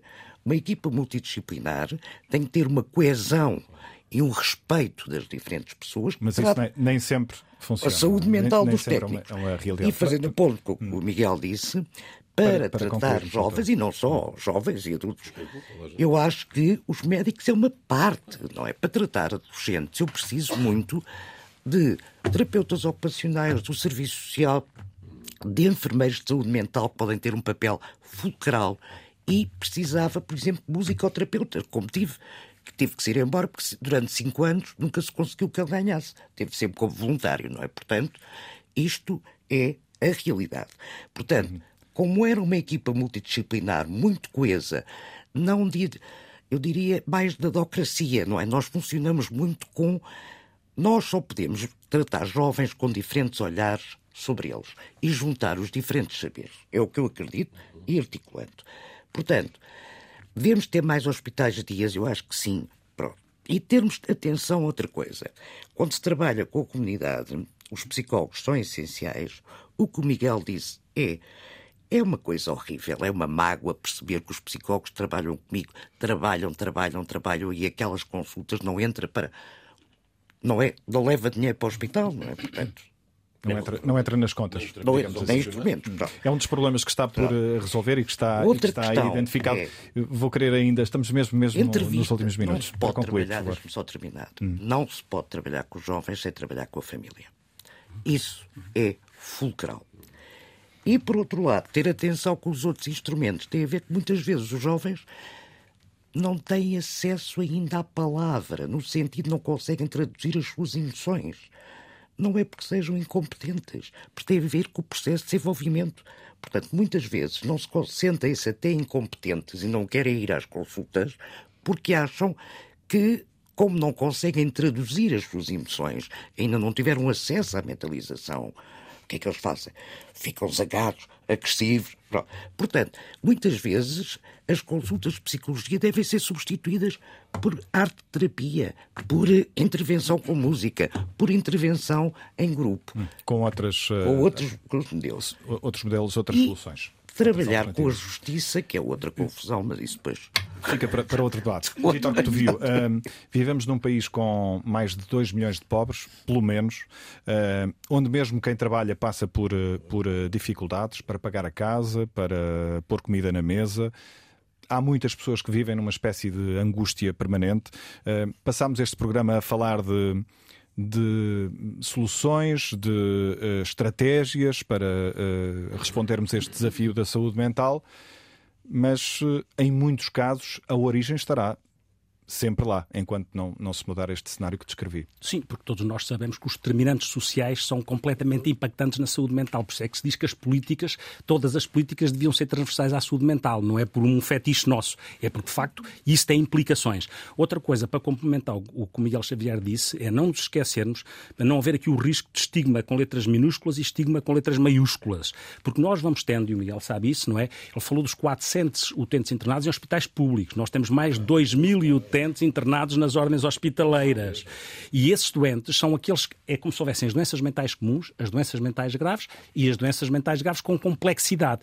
E nós estamos a tentar negociar com a chancela do, do, Miguel Xavier e do ACSS, aquilo que é definir como é que estes doentes de superior complexidade, que às vezes são pessoas com deficiência e com alterações comportamentais graves e que sobrecarregam os serviços públicos, como é que esta articulação pode ser mais oleada de uma forma a que os direitos das pessoas sejam todos contemplados, o destas também.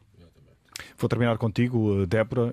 Um, dois minutos para, para notas finais que entendas sobre o que foi dito e um pedido para que deixes também algum conselho, alguma recomendação uh, a pessoas que porventura passem por situações semelhantes à que tu viveste. Olha, eu não, não ouso deixar recomendações. Quem sou eu para deixar recomendações a, a, quem quer que seja? Até porque as experiências que cada pessoa passa são completamente diferentes. Uh, o que serviu para mim pode não servir para quem nos está a ouvir neste momento. E eu não tenho uma dúvida que, das muitas pessoas que nos estão a ouvir, seguramente isto há de ter feito soar alarmes na cabeça de alguém. Acho que esta conversa foi, foi muito útil. Foi bom saber que há profissionais de saúde tão atentos, tão, uh, com tanta vontade de fazer e de mudar as coisas. Fico mais tranquila tranquila com isso, entrei aqui um bocadinho mais preocupada, estou um bocadinho mais tranquila com esta amostra que, que tive aqui à minha volta. Mas se, se me é permitido dizer alguma coisa a alguém que esteja a passar por isso neste momento, é que não é fácil. Uh, é, é um processo tremendo de, em que é preciso muita paciência, muita força, mas é possível. Uh, é possível com ajuda, é possível com essa paciência, é possível com amigos uh, e a quem está do outro lado acompanhar as pessoas que estão a passar por isso, façam-me só um favor, não digam pensa positivo, vai ficar tudo bem, isto é uma fase, tristezas não pagam dívidas. ouçam só, estejam presentes, digam estou aqui, não, não forcem, não empurrem, estejam só lá e, e peçam ajuda é possível passar por isto. Eu estou aqui hoje, eh, não passei um bom bocado, hoje sinto-me bem, sinto que 2023 foi o pior ano de sempre e o melhor ano de sempre. Portanto, acho que a nossa cabeça, nós só temos que lhe dar tempo e paciência para voltar a, pegar nos comandos. Obrigado, Débora. Um agradecimento também a todos os convidados que participaram no eh, Pública de hoje, que eh, chega agora ao fim.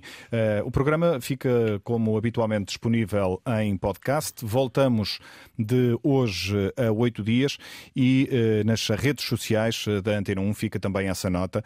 Pode encontrar linhas de apoio e de prevenção para questões relacionadas com a saúde mental. Bom dia.